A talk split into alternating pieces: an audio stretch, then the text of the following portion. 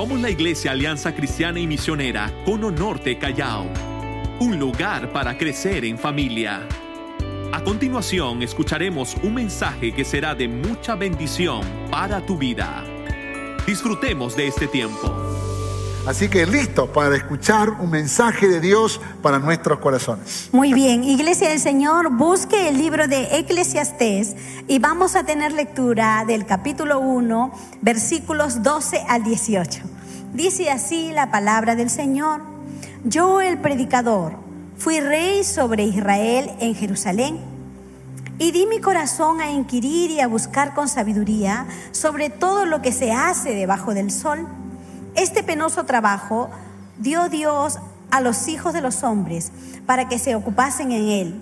Miré todas las obras que se hacen debajo del sol y he aquí, todo ello es vanidad y aflicción de espíritu. Lo torcido no se puede enderezar y lo incompleto no puede contarse. Hablé yo en mi corazón diciendo, he aquí, yo me he engrandecido y he crecido en sabiduría sobre todos los que fueron antes de mí en Jerusalén. En mi corazón he percibido mucha sabiduría y ciencia y dediqué mi corazón a conocer la sabiduría y también a entender las locuras y los desvaríos. Conocí que aún esto era aflicción de espíritu, porque en la mucha sabiduría hay mucha molestia y quien añade ciencia añade dolor. ¿Qué le parece si oramos para que Dios pueda dirigirnos en esta mañana? Señor, si algo necesitamos es tu dirección. Por eso, Señor, en esta mañana nos preparamos para que seas tú tocando nuestra mente, nuestro corazón, todo nuestro ser. Háblanos, Señor. Aquí estamos delante de ti, tu pueblo, Señor. Toma, usa esta palabra para hablarnos, Señor, y bendecir nuestra vida y desafiarnos, inspirarnos, para determinar seguir haciendo tu perfecta voluntad cada día de nuestra vida, Señor. Aquí estamos, escuchando tu voz y pudiendo, Señor, en práctica todo lo que tú vas a tener para nosotros. Recibe gloria y alabanza en el nombre de Jesús. Amén. Dios, una vez más, use a nuestro pastor en esta mañana. Gracias, amor. Amén, amén. ¿Cuántos están listos para recibir una palabra del cielo para sus vidas? Si usted está listo, si usted está lista, por favor escriba allí en la transmisión, estoy listo, estoy lista. De esa manera todos nos motivamos, todos nos animamos para que podamos eh, estar atentos a este mensaje que estoy seguro que va a ser de gran bendición. Hemos empezado un nuevo mes el mes de mayo con un tema muy importante, unidad en los principios del matrimonio. Unidad en los principios del matrimonio. Y vaya que tenemos que hablar sobre este gran tema. El domingo pasado el pastor Samuel nos habló acerca del matrimonio según el libro de Proverbios. Pues yo les voy a hablar en esta mañana sobre el matrimonio en base al libro de Eclesiastés. Así que espero que este estudio sea de gran bendición para vuestras vidas y todos podamos ser gratamente bendecidos en esta mañana. Ah, solo para hacer un recordatorio, el próximo domingo estaremos hablando sobre matrimonio según el libro Cantar de los Cantares. Así que por favor yo quiero animarle a todos mis hermanos a continuar con la lectura bíblica y que el próximo domingo usted tenga ya eh, eh, claro el libro de, de, Cantar de los Cantares porque le tocará leer a partir de mañana lunes este maravilloso libro muy inspirador para poder hablar sobre matrimonio. Así que le dejo esa tareita. El siguiente domingo estaremos hablando de matrimonio en Isaías. Eso será el 23 de mayo. Y el 30 de mayo estaremos hablando sobre matrimonio en Jeremías y Lamentaciones. Así que hay mucho por hablar sobre matrimonio y yo creo que va a ser un mes donde vamos a ser animados, fortalecidos, instruidos, también corregidos y espero que cada matrimonio encuentre la oportunidad para renovar sus, su relación, su amor, sus votos matrimoniales y puedan seguir adelante victoriosos en el nombre de Jesús. Muy bien, vamos rápidamente con la introducción. Vamos con la introducción.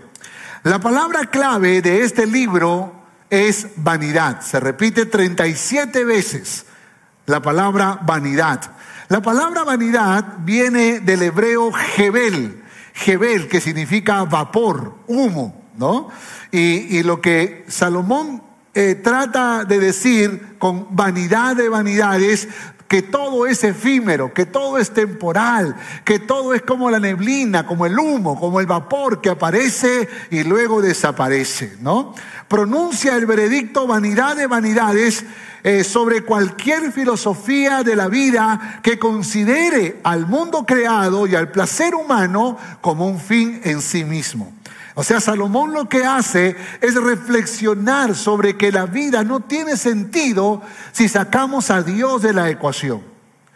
Es muy importante que nosotros entendamos la necesidad de reflexionar sobre este tema tan importante. Es un libro muy reflexivo que definitivamente nos hace pensar sobre la necesidad no solo de vivir, sino de vivirla de forma correcta. Porque uno puede existir, pero no necesariamente vivir. La existencia tiene que ver con respirar, eh, con el oxígeno de la vida, de, de este mundo. Pero vivir tiene que ver con saber aplicar los valores, los principios sabios que encontramos en la palabra del Señor para poder disfrutar de esta vida que recibimos. Salomón Salomón, algunos dicen que este libro Salomón lo escribió en su ancianidad, ya después de haber vivido buenos momentos y terribles momentos. Todos sabemos que Salomón tuvo serios problemas con el tema de las mujeres, con el tema sexual. Dice la Biblia que llegó a tener mil mujeres. 700 mujeres reinas y 300 mujeres concubinas. Yo no sé cómo hizo Salomón para tener tantas mujeres, hermano. Yo no puedo con una, hermano. Eh, hay, todo un desafío de poder hacer feliz a una. Sin embargo, este loco, cabezón, como diría el pastor Samuel, se, se, encargó de, de, arruinar su vida porque la Biblia dice que las mujeres con las que él se casó eran idólatras y ellas desviaron su corazón tras la idolatría, tras el paganismo, y levantó ídolos, imágenes. Siendo el hombre más sabio sobre la faz de la tierra, se convirtió en el hombre más necio. El texto que hemos leído dice, y dediqué mi corazón a conocer la sabiduría y también a entender las locuras y los desvaríos. Conocí que aún esto era aflicción de espíritu. Esto, esto es tremendo. La palabra la palabra hebrea para conocer o para entender es yadá, yadá. Y yadá significa aparecer, reconocimiento, asegurar al ver, o también significa probar se usa también en sentido literal. Es decir, cuando él dice que conoció, lo que, lo que está diciendo no es que eh, comprendió, sino que experimentó las locuras y los desvaríos es decir, siendo el hombre más sabio sobre la faz de la tierra, no echó mano de la sabiduría, sino que el deseo de explorar en este mundo. Oiga, esto se parece a muchos cristianos, ¿no? Que teniendo a Dios, teniendo la palabra de Dios, pareciera como que le despierta el deseo, la locura, el desvarío de querer probar las cosas de este mundo. Así que si alguien está diciendo, ay, este Salomón, qué loco, qué tonto. Yo creo que todos tenemos algo de Salomón, todos conociendo la verdad, teniendo el Espíritu Santo, teniendo la palabra de Dios, teniendo las bendiciones que Dios nos ha regalado, nos metemos en el charco del pecado. Por eso tal vez la Biblia dice que somos como el perro que vuelve a su vómito o la puerca lavada a revolcarse en el charco, porque teniendo la bendición de poder vivir una vida victoriosa, nos embarramos en el pecado. Y ese es el caso de Salomón. Por esa razón creo que este libro es muy reflexivo. El propósito de este libro es advertir a las nuevas generaciones que no cometan los mismos errores que Salomón cometió. Que no cometan esos errores. Quien siendo el hombre más sabio del mundo, desperdició la bendición de Dios por un placer personal en lugar de honrar a quien le había bendecido con sabiduría. Y yo creo que este libro no es, no es un libro histórico, es un libro actual. Es un libro que cuando uno lo lee, uno dice, pero yo también estoy viviendo lo mismo. Y por esa razón creo que es vital e importante que podamos reflexionar. Pregunta entonces, ¿qué reflexiones encontramos en el libro de Eclesiastés sobre el tema de matrimonio? ¿Cuáles son las reflexiones? Y aquí está la reflexión principal. Sin Dios ni la vida, ni el matrimonio, ni la familia tiene propósito y razón de ser. Se lo repito de nuevo, sin Dios ni la vida, ni el matrimonio, ni la familia tiene propósito y razón de ser. En otras palabras, tenemos que comprender que la vida, para vivirla de manera abundante, para que podamos realmente disfrutar cada día, cada minuto y cada segundo de la vida, necesitamos tener a Dios presente en nuestro camino. Necesitamos conocer a Dios. Necesitamos acercarnos al autor de la vida. Necesitamos acercarnos a aquel que nos diseñó, aquel que nos formó, aquel que nos conoce en lo más íntimo de nuestra alma, que conoce nuestras necesidades y que sabe suplirlas en la medida que nosotros ponemos nuestra esperanza y nuestra confianza en Dios. Por esa razón creo que es vital que nosotros como iglesia reflexionemos sobre este tema. Y pensando en el matrimonio, quiero rápidamente ir eh, desarrollar tres puntos. Y vamos al primero. Primero, los placeres de este mundo no traen felicidad al matrimonio. ¿Cuántos dicen amén a esto?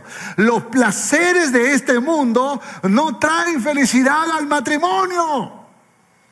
¡Hey, iglesia! Escuche por favor.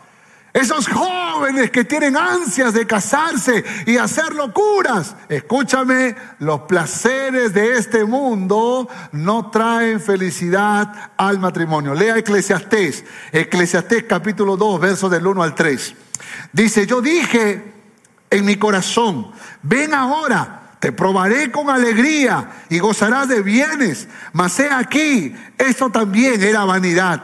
A la risa dije, enloqueces, y al placer, ¿de qué sirve esto? Propuse en mi corazón agasajar mi carne con vino y que anduviese mi corazón en sabiduría, con retención de la necedad hasta ver cuál fuese el bien de los hijos de los hombres, en el cual se ocuparan debajo del cielo todos los días de su vida. Qué tremendo, qué tremendo. Cuando ustedes siguen leyendo los capítulos siguientes, usted va a encontrar que este Salomón, está revelando, está comentando, está escribiendo abiertamente que él se sumergió en ese mundo de placer, en ese mundo de pecado. Él quería probar. Él decía, ¿qué me pasa? Necesito algo más. Se me, fue, se me esfumó la felicidad. Quizás lo puedo encontrar en la diversión. Quizás lo puedo encontrar en el placer. O lo puedo encontrar en el, en el licor. Eh, mire, lea, lea conmigo, por favor. Dice, dice la palabra del Señor, te probaré con alegría. ¿No? Te probaré con alegría la diversión, el placer. Al placer dije, ¿de qué sirve? Parece que lo disfrutó, se metió en el mundo del placer y considere allí también una vida sexual libertina. Pero de pronto él dice, ¿de qué sirve? Porque pareciera que no estaba saciando eso que su alma necesita. Luego se metió en el alcohol. Me propuse en mi corazón agasajar mi carne con vino. O sea que se metía a unas borracheras de esas eh, proyectos personales. Engrandecí mis obras. Edifiqué para mí casas. Porque tal vez él decía, no, no, no, de repente no está en el placer, de repente no está en el alcohol, eh, de repente si me compro una casa seré feliz, si me compro un auto seré feliz, si construyo eh, algo para mí seré feliz. Ah, cuando acabe mi carrera profesional seré feliz. Oiga, no estoy diciendo que no se compre una casa ni un auto, ni tampoco persiga una carrera profesional. Lo que quiero lo que quiero que reflexione es que la felicidad no está en esas cosas. La complacencia personal dice, compré siervos y siervas. Seguro teniendo servidores, teniendo esclavos, teniendo personas que me sirvan, eh, que me pongan la uvita en la boca, que me den aire, eh, que, me, que, me, que me atiendan, quizás seré feliz. Luego dijo, no, de repente está en la riqueza, me amontoné plata y oro, dice la palabra. Y una vida sexual, dice, no negué a mis ojos ninguna cosa que desearan. Este Salomón, siendo el hombre más sabio sobre la faz de la tierra, sucumbió ante los caprichos y los deseos de este mundo, buscando la felicidad que él sabía por la sabiduría que solo se encontraba en Dios. Capítulo 2, verso 11. Miré yo luego todas las obras que habían hecho mis manos y el trabajo que tomé para hacerlas. Y he aquí todo era vanidad y aflicción de espíritu y sin provecho debajo del sol. Qué gran conclusión. Tuvo que embarrarse en el pecado para decir, ay, por ahí no es el camino. Cuando tal vez la sabiduría que Dios le había dado era más que suficiente. Escuche por favor. Escuche matrimonios, todos mis hermanos, en especial los matrimonios. Le voy a mostrar una diferencia entre los matrimonios que fracasan y los matrimonios que tienen éxito o que prosperan. Eclesiastés capítulo 2, verso 17. Dice, aborrecí por tanto la vida, porque la obra que se hace debajo del sol me era fastidiosa por cuanto todo es vanidad y aflicción de espíritu. Escúcheme, escúcheme, escúcheme iglesia. Cuando tú vives, cuando tú vives esos tiempos en donde no saboreas las cosas buenas de la vida, cuando no puedes disfrutar de la esposa que tienes, del esposo que tienes, cuando no disfrutas de los hijos o de los padres que tienes, cuando tienes un trabajo y no disfrutas el trabajo, cuando tienes salud y no disfrutas la salud, Escucha iglesia. Cuando tienes amigos y no disfrutas los amigos, cuando tienes una iglesia y no disfrutas la iglesia, cuando tienes cosas buenas que te pasan en la vida y no lo estás disfrutando, escúchame, eso es una manifestación de que no estás consciente de la presencia de Dios, no está conectado tu corazón al corazón de Dios, está viviendo sin Dios. Está viviendo sin la gloria de Dios, sin la presencia de Dios. Salomón saboreó eso y él dijo, esto es aflicción de espíritu, esto es vanidad de vanidades, no le encuentro placer, es como el humo, es como el vapor, es como la neblina, no, no tiene sentido, vanidad de vanidades.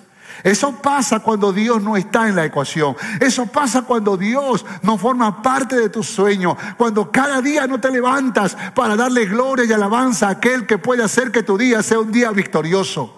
Siga leyendo, por favor. Eclesiastés capítulo 2, verso 24. El mismo Salomón dice, no hay cosa mejor para el hombre sino que coma y beba y que su alma se alegre en su trabajo, también he visto que esto es de la mano de Dios. Qué tremendo. Esto es de la mano de Dios. En otras palabras, esto solo se puede hacer cuando se camina de la mano con Dios. ¿Cuántos quieren tener matrimonios exitosos? ¿Cuántos quieren tener matrimonios bendecidos? Si tú quieres tener un matrimonio bendecido, tienes que incluir a Dios. Tienes que incluir a Dios en tu matrimonio. Cordón de tres dobleces difícilmente se rompe. Cuando Dios está en medio, Dios hace fructificar el matrimonio. Dios lo bendice.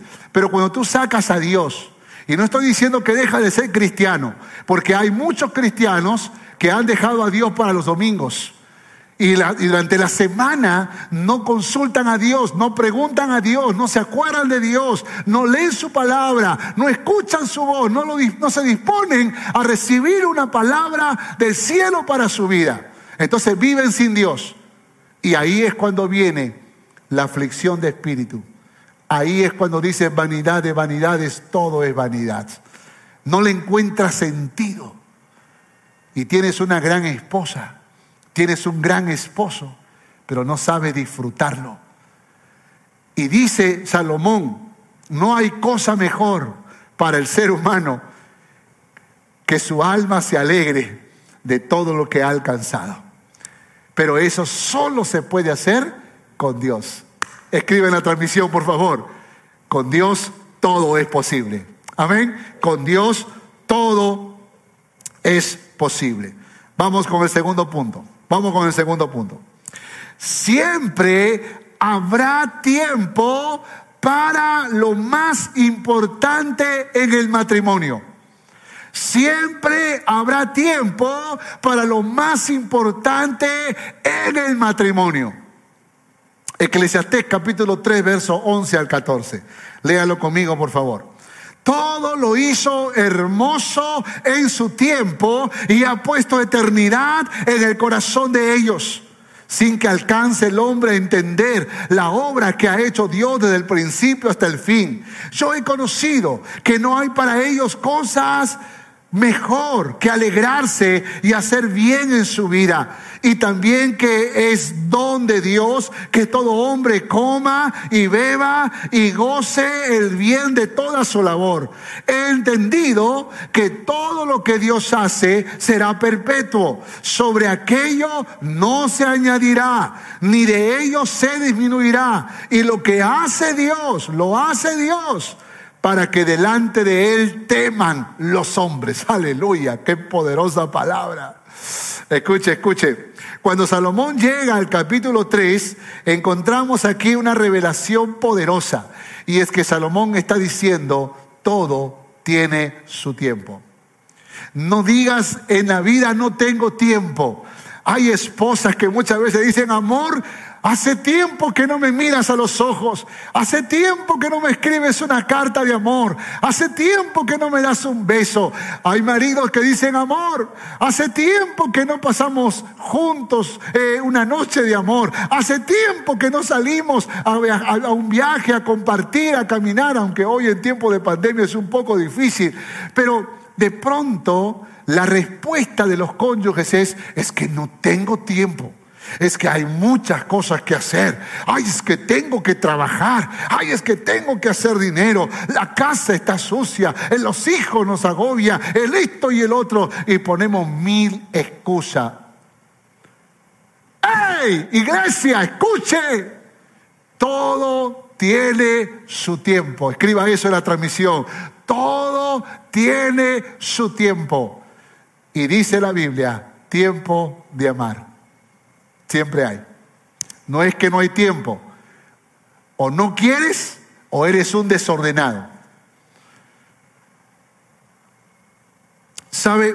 Cuando nosotros le quitamos el tiempo a lo que es importante, cuando le quitamos el tiempo a lo que es valioso, cuando nosotros no le dedicamos el tiempo a lo que es trascendente, sea este tus padres, tu cónyuge, tus hijos, cuando, cuando no estamos haciendo lo que nos corresponde hacer y nos estamos solo focalizando en las cosas materiales, claro que eso va a producir aflicción de espíritu.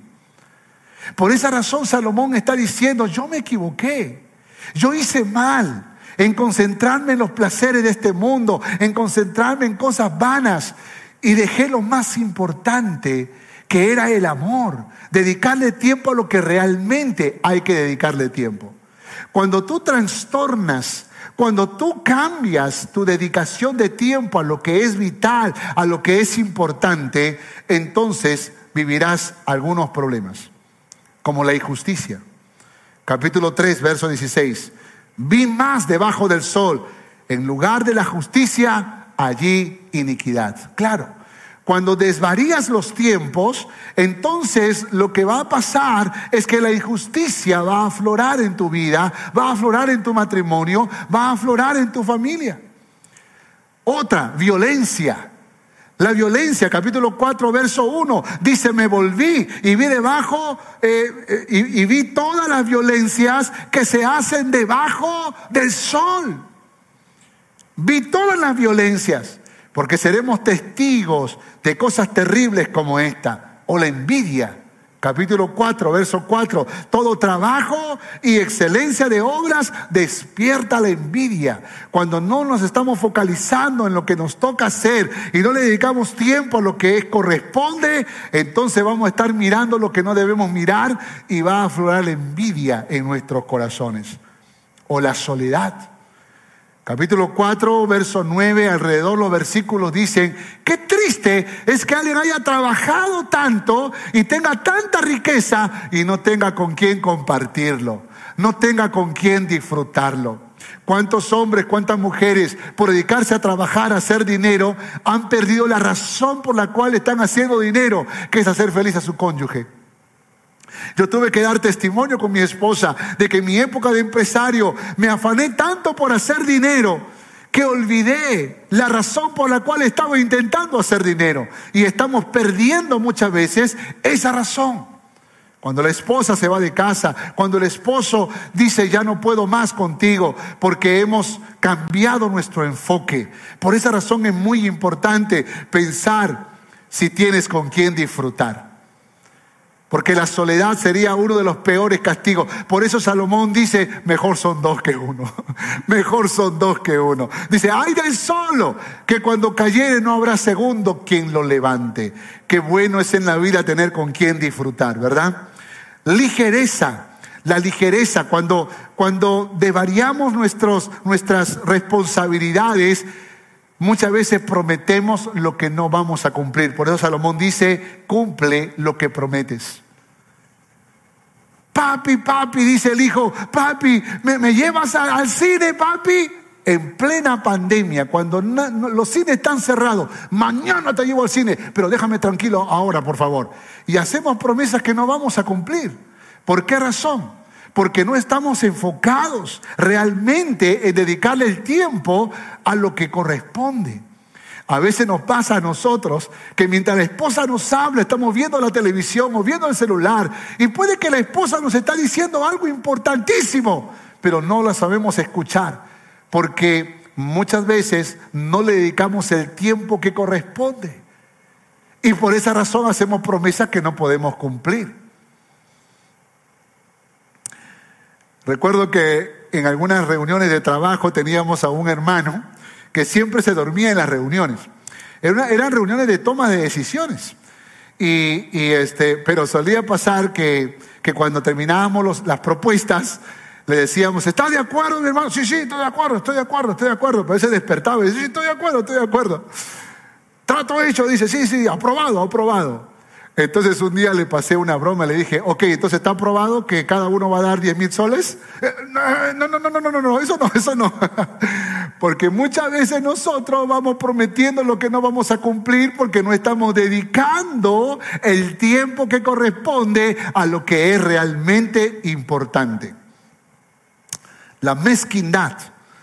Capítulo 5, verso 13 dice, las riquezas guardadas para sus dueños, para su mal. ¿No? Cuando, cuando uno no tiene propósito en la vida, acumula, acumula, acumula y no tiene ni quiere disfrutarlo con su familia. Hay un corazón mezquino, hay un desorden. Y por supuesto, la muerte como tal. Sin embargo, Salomón dice que aún en la muerte se puede reflexionar. Que la muerte, que mejor es ir a la casa de luto que a la casa del banquete. Porque cuando uno va a la casa de luto, reflexiona sobre el valor de la vida. Qué tremendo.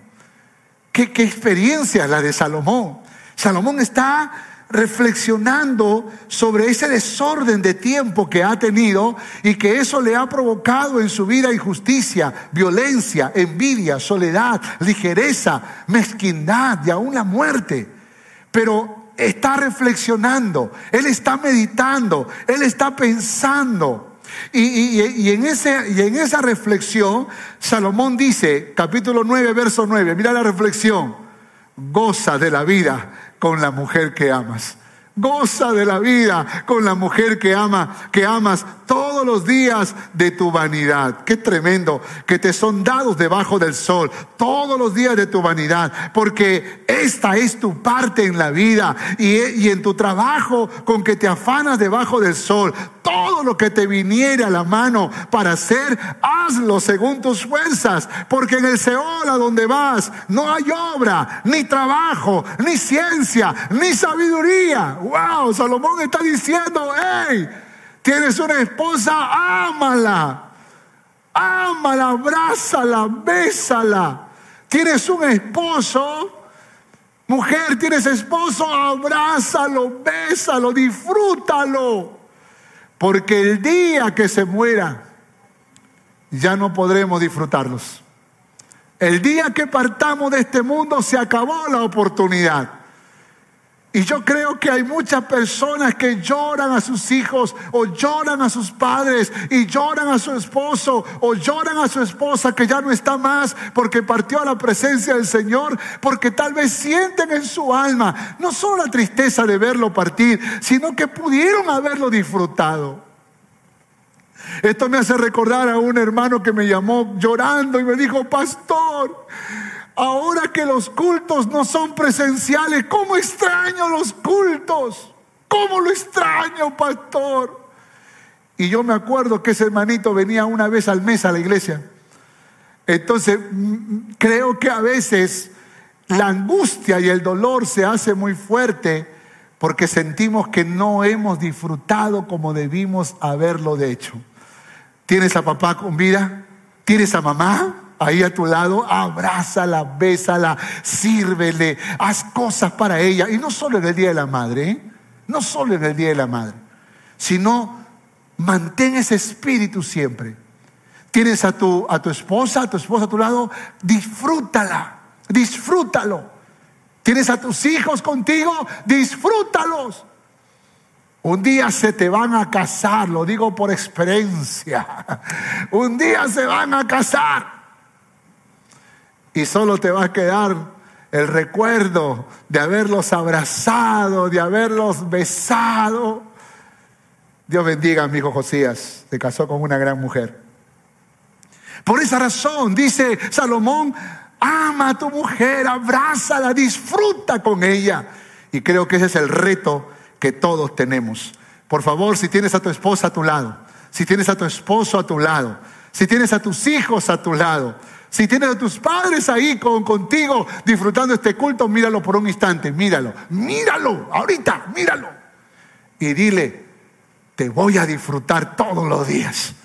Vamos a compartir buenos tiempos. Y quién sabe si antes tengas que pedirle perdón. Amén. Ahora sí, atiende acá por favor, de nuevo, de nuevo, concentrémonos todos. Tercer punto. Perdón, perdón, vamos a hacer dos versículos más. Eclesiastés capítulo 6, verso 1 y 2. Matrimonios con facultad para disfrutar. Esto me encanta, ¿eh? Este versículo que les voy a leer en capítulo 6, verso 1 y 2, se han convertido en estos versículos que son como lemas en mi vida y en mi matrimonio y en mi familia. Matrimonios con facultad para disfrutar. Lea conmigo, por favor. Eclesiastés capítulo 6, verso 1 y 2. Hay un mal que he visto debajo del cielo y muy común entre todos los hombres, el del hombre a quien Dios le da riquezas y bienes y honra y nada le falta de todo lo que su alma desea. Pero Dios no le da la facultad de disfrutar de ella no le da la facultad de disfrutar de ella. Quiero, quiero, yo creo que las personas que enfermaron de COVID van a entender este ejemplo. ¿Qué pasaría si tú tienes un manjar, un manjar frente a tus ojos?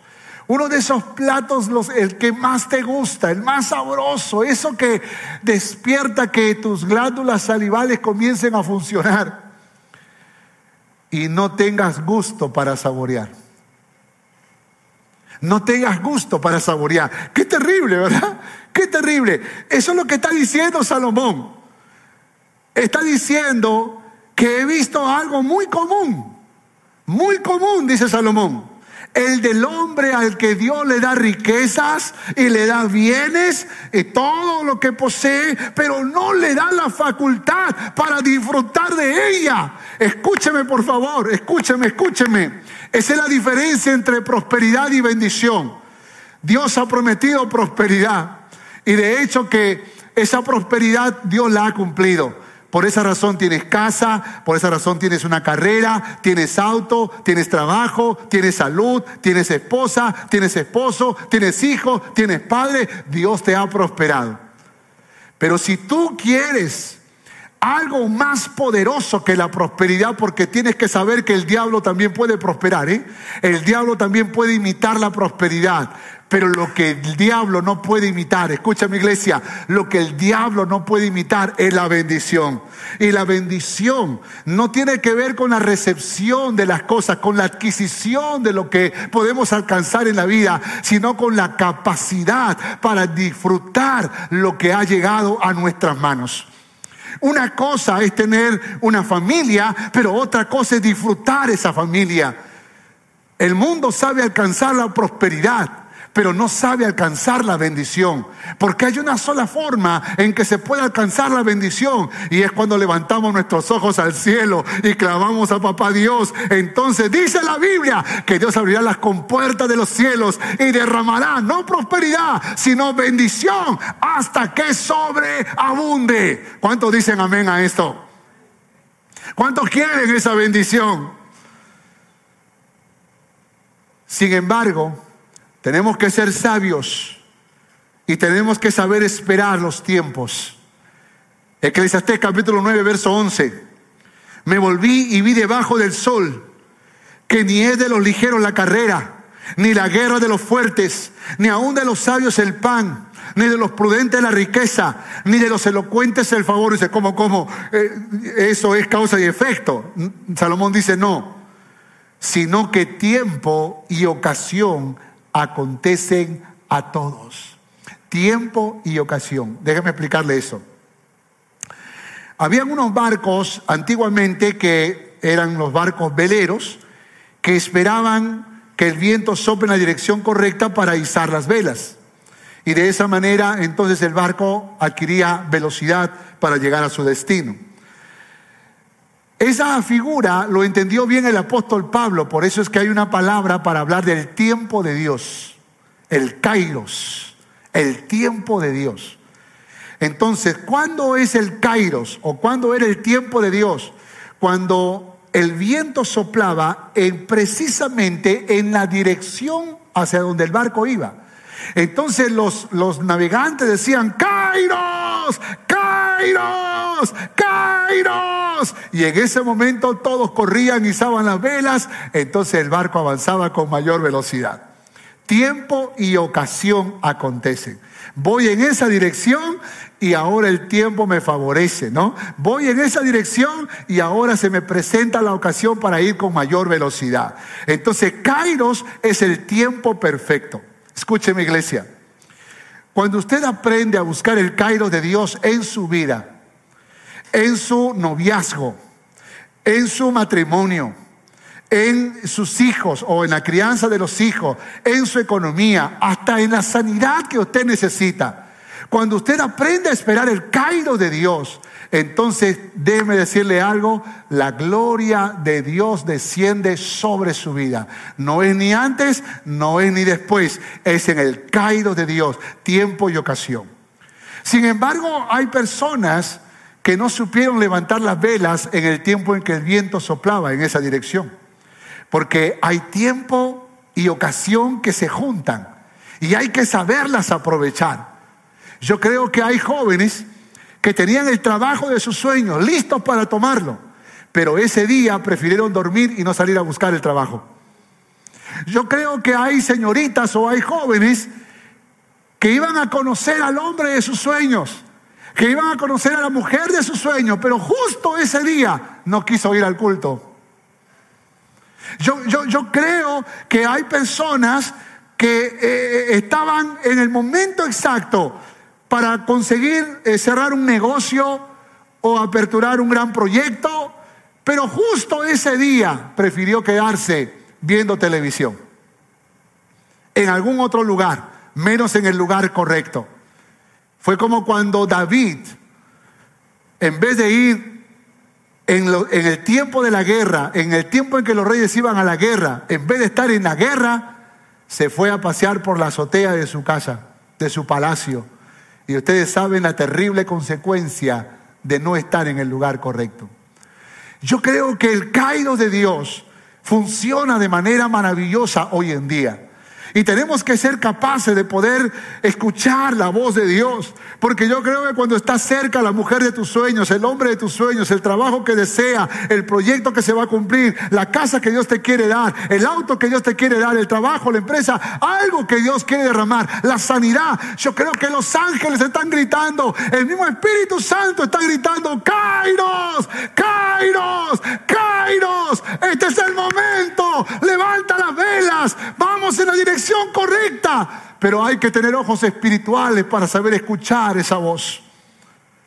Tiempo y ocasión acontecen. Tiempo y ocasión acontecen juntos. A todos, dice la palabra. Qué tremendo. A todos.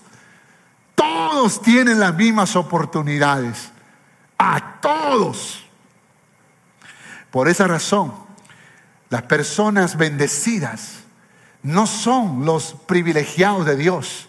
Las personas bendecidas, los matrimonios bendecidos, las familias bendecidas, no son los hijos engreídos de Dios.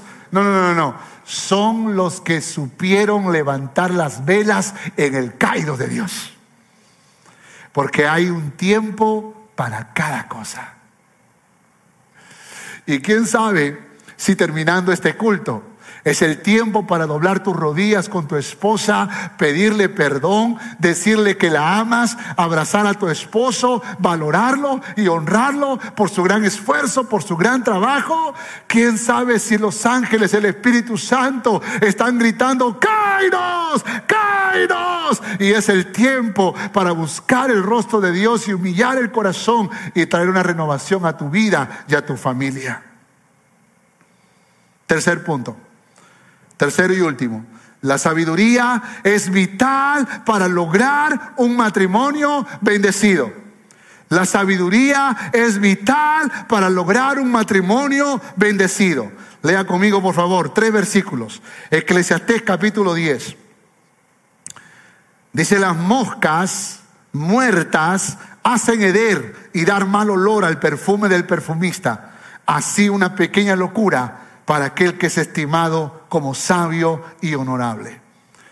Eclesiastés capítulo 11, verso 9.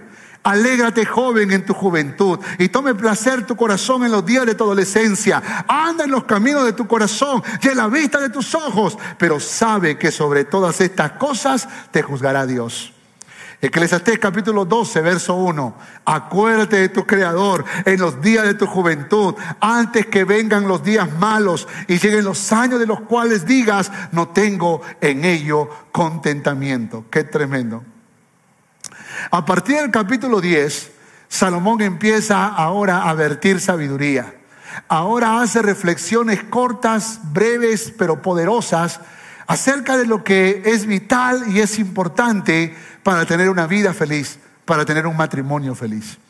Y el primer consejo que Salomón va a dar a partir del capítulo 10 es, ten cuidado. Si tú eres una persona sabia y honorable, ten cuidado. Porque así como las moscas echan a perder el perfume del perfumista, así una pequeña locura, una pequeña locura para aquel que es estimado como sabio y como honorable. Alguna vez prediqué un sermón que se llamó Pequeñas locuras, grandes consecuencias. Y es que nosotros tenemos que recordar, como hombres de Dios, como mujeres de Dios, como hombres casados, que nos debemos a una mujer, que las mujeres se deben a su marido y que no podemos dar lugar al diablo que pueda seducir nuestras mentes y nos haga desvariar que, nos haga enloquecer para buscar lo que no nos corresponde. Salomón está hablando por propia experiencia, ahora sí lo voy a decir bien, ¿eh? por propia experiencia. Después de golpearse, después de tener tantas mujeres, después de arruinarse moralmente y aún espiritualmente, él dice, las moscas echan a perder el perfume del perfumista. No tienes que embarrarte en el pecado para llegar a esa conclusión. Basta con leer a Salomón. Basta con saber que, que, cometió las locuras y los desvaríos que lo llevó tras una vida efímera, una vida sin sentido, una vida sin propósito, una vida con grandes aflicciones. Salomón está diciendo, por favor, escucha, así es una pequeña locura aquel que es estimado como sabio y honorable. Tú que eres sabio, tú que eres sabia, mi hermano, mi hermana, tú que eres considerado una persona respetable, tú que eres considerado un consejero, una consejera, un líder, una líder, un pastor. Yo te animo en el nombre de Jesús a que tú puedas pedirle a Dios que no te deje caer en esas locuras y en esos desvaríos, que no nos deje caer, que tenemos que ser valientes y fuertes para resistir. Salomón quiere hablar de la juventud. De alguna manera, él sabe que, que, que, depende mucho de las decisiones que se hacen en la juventud. Y le dice, acuérdate de tu creador en los días de tu juventud. Si es verdad, puedes tomar placer, hacer lo que tú quieras, pero tienes que saber que sobre todas estas cosas te juzgará Dios.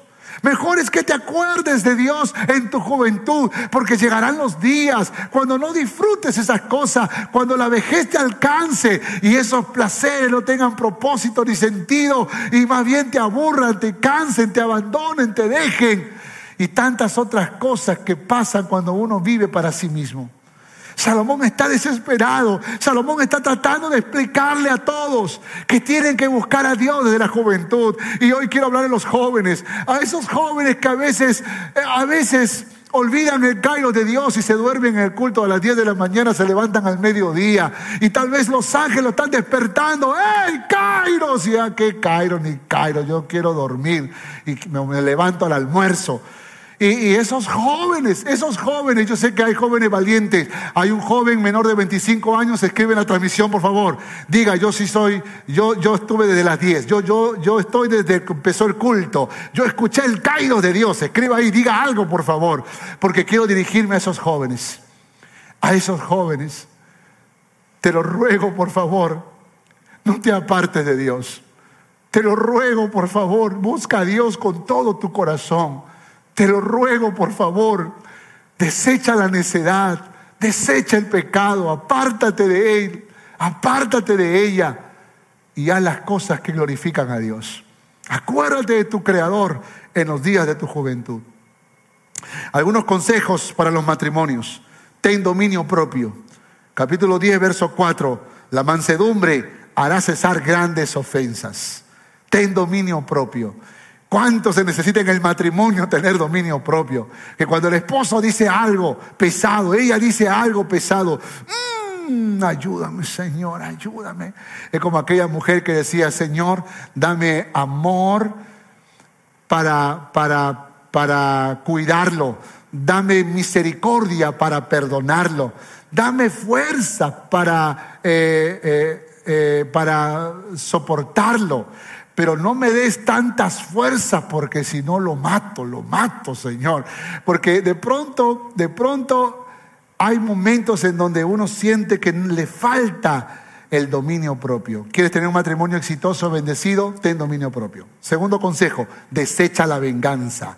Capítulo 10, verso 8, el que hiciere hoyo, dice, caerá en él.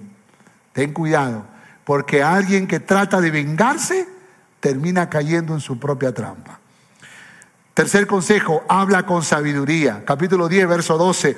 Las palabras del sabio son llenas de gracia.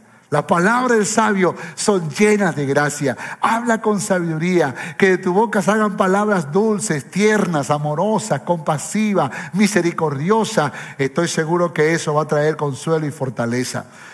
Otro, respeta a los demás. Capítulo 10, verso 20. Ni aun en tu pensamiento digas mal del rey. Respeta a las personas, respeta a tus autoridades, respeta a las personas que te rodean. Otra, aprovecha el tiempo. Capítulo 11, verso 4. El que al viento observa, no sembrará. El que al viento observa, no sembrará. Entonces aprovecha el tiempo. Haz lo que tengas que hacer. Ocúpate en las cosas que son importantes en la vida. Y último consejo, modera tu carácter. Capítulo 11, verso 10. Quita de tu corazón el enojo y aparta de tu carne el mal. Modera tu carácter. Yo sé que tú eres capaz de hacer muchas cosas, eres muy inteligente, eres muy fuerte y eres tan inteligente que con tus palabras podría destruir a alguien. Sin embargo, no lo uses para el mal, úsalo para el bien.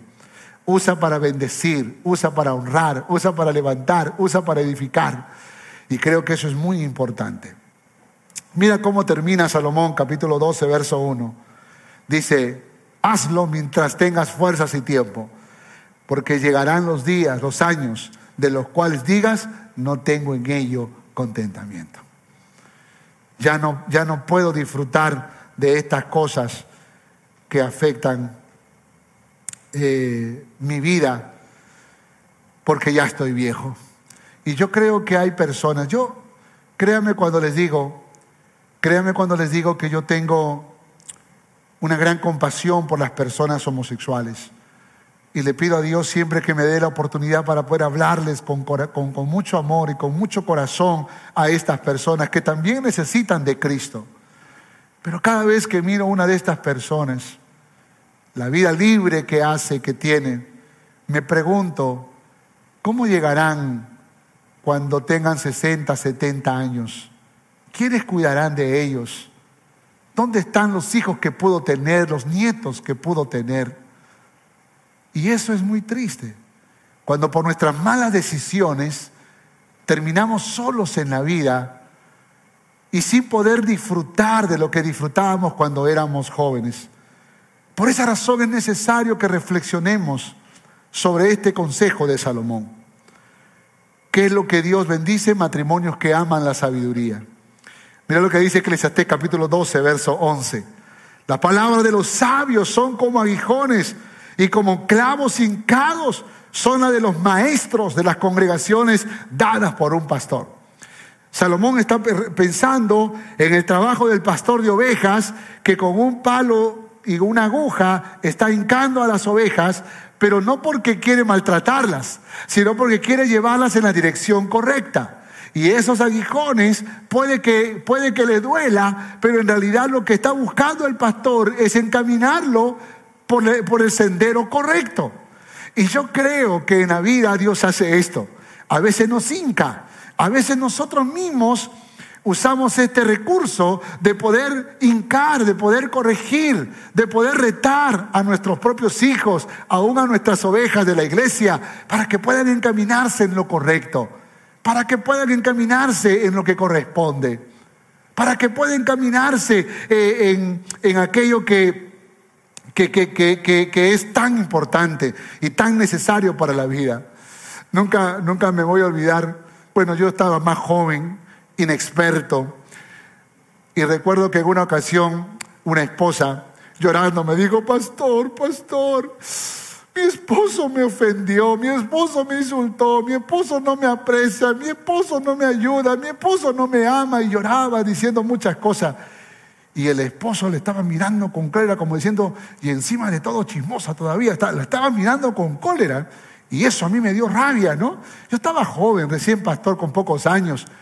Y yo cierro mi vida, lo pongo acá y me paro así como gallito. Le digo, ¿qué pasa? ¿Qué pasa? ¿Por qué la trata así a tu, esposa? ¿Acaso no sabes que es, un regalo de Dios? ¿No sabes que es una bendición de Dios? ¿Cómo es posible que tú maltrates a tu esposa de esa manera? Mira con esos ojos que lo mira, parece perro rabioso. ¿Cómo es posible que tú hagas eso? Me estaba metiendo demasiado en la vida de este esposo que pudo haberme golpeado, que pudo haberse enojado conmigo. Pero aquel hombre bravo comenzó a llorar.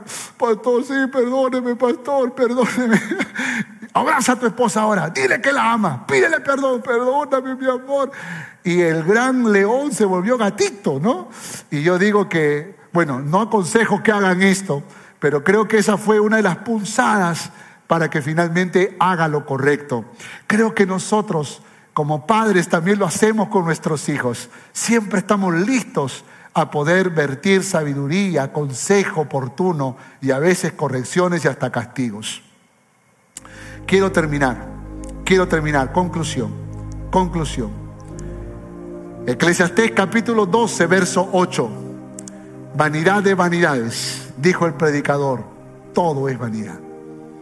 Todo es vanidad. Pero quiero que lea con mucho cuidado capítulo 12, verso 13. El fin del todo discurso oído es este. Temer a Dios y guardad sus mandamientos, porque esto es el todo del hombre. 12 capítulos para llegar a la conclusión. Salomón dice, bueno, si no me entendiste todo lo que yo te escribí, si no comprendiste todo lo que yo te he dicho, pues recuerda esto, que al final del todo el discurso, lo más importante, lo básico, lo elemental, es temer a Dios y guardar sus mandamientos. Temer a Dios y guardar sus mandamientos.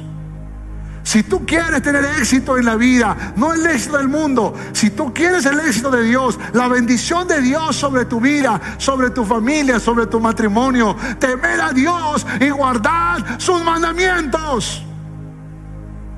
Temer a Dios y guardar sus mandamientos.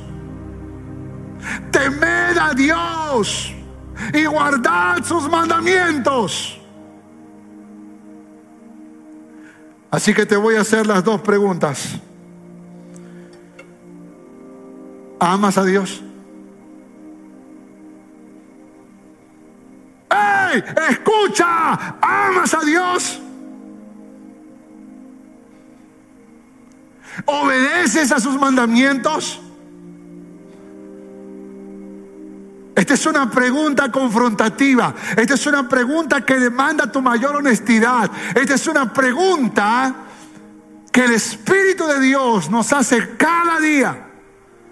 Porque es el secreto para tener una vida abundante.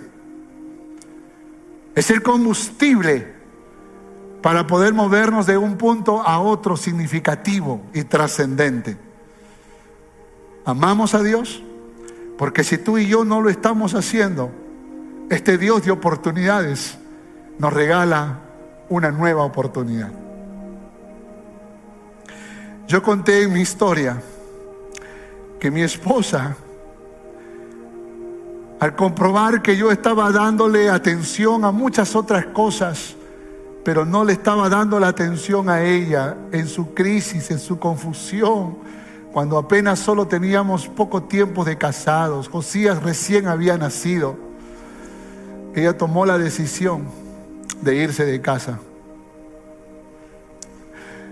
Y yo con mucha sinceridad he testificado que si yo hubiese estado en su lugar, también me hubiese abandonado. Por mi egoísmo, por mi orgullo, por mis deseos de buscar los placeres de este mundo y no lo que corresponde. Pero gloria a Dios porque mi esposa regresó a casa. Y cuando ella regresó a casa, yo sentí que fue una nueva oportunidad. Cuando ella regresó a casa, yo entendí que Dios me estaba, me estaba dando una nueva oportunidad, más aún cuando mi esposa me decía, Tony, Dios me ha dicho que va a ser algo grande en tu vida. Dios te va a levantar como tú ni siquiera lo has imaginado. El Señor está contigo, pero tienes que escuchar su voz, tienes que amarle, tienes que obedecerle. Él va a hacer cosas grandes en tu vida.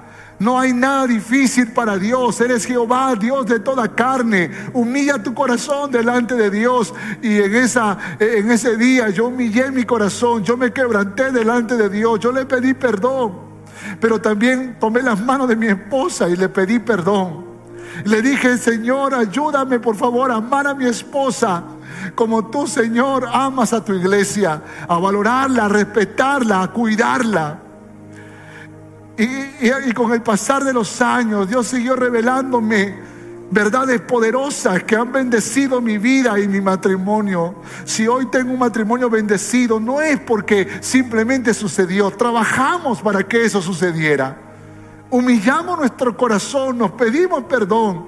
Y yo tengo que decirles que reconozco que entre los dos tal vez yo era el que provocaba más dolor. Por esa razón la Biblia dice que donde abunda el pecado, sobreabunda la gracia.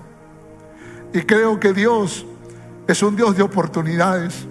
Usó a mi esposa para que podamos restaurar nuestro matrimonio. Y tal vez Dios está usando a tu esposa, a tu esposo, tal vez está usando a tu hijo o a tu hija.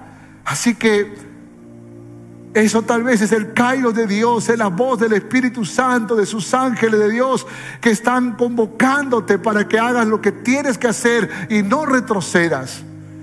La, esta es la mañana, este es el día que Dios ha preparado para ti. Así que humilla tu corazón y dile a Dios en esta mañana, Señor, aquí estoy. Humillo mi corazón delante de ti. Oremos a Dios.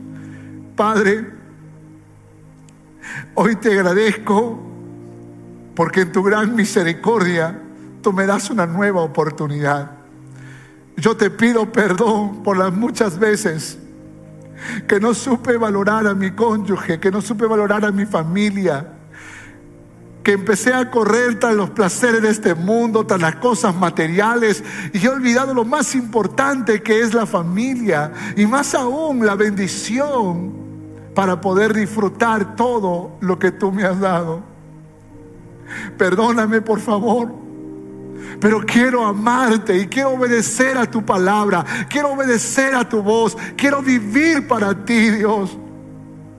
Me pongo en tus manos, Señor, y humillo mi corazón delante de ti, Señor. Aquí estoy. Úsame, Señor. Toma mi corazón. Restaura mi matrimonio. Restaura mi familia. Restaura mi casa. Te lo suplico y te lo ruego. En el nombre de Jesús. Amén y amén. Gracias por escuchar este mensaje. Recuerda que para estar en contacto con nosotros, puedes visitar todas nuestras redes sociales. No te olvides de compartirlo. Dios te bendiga.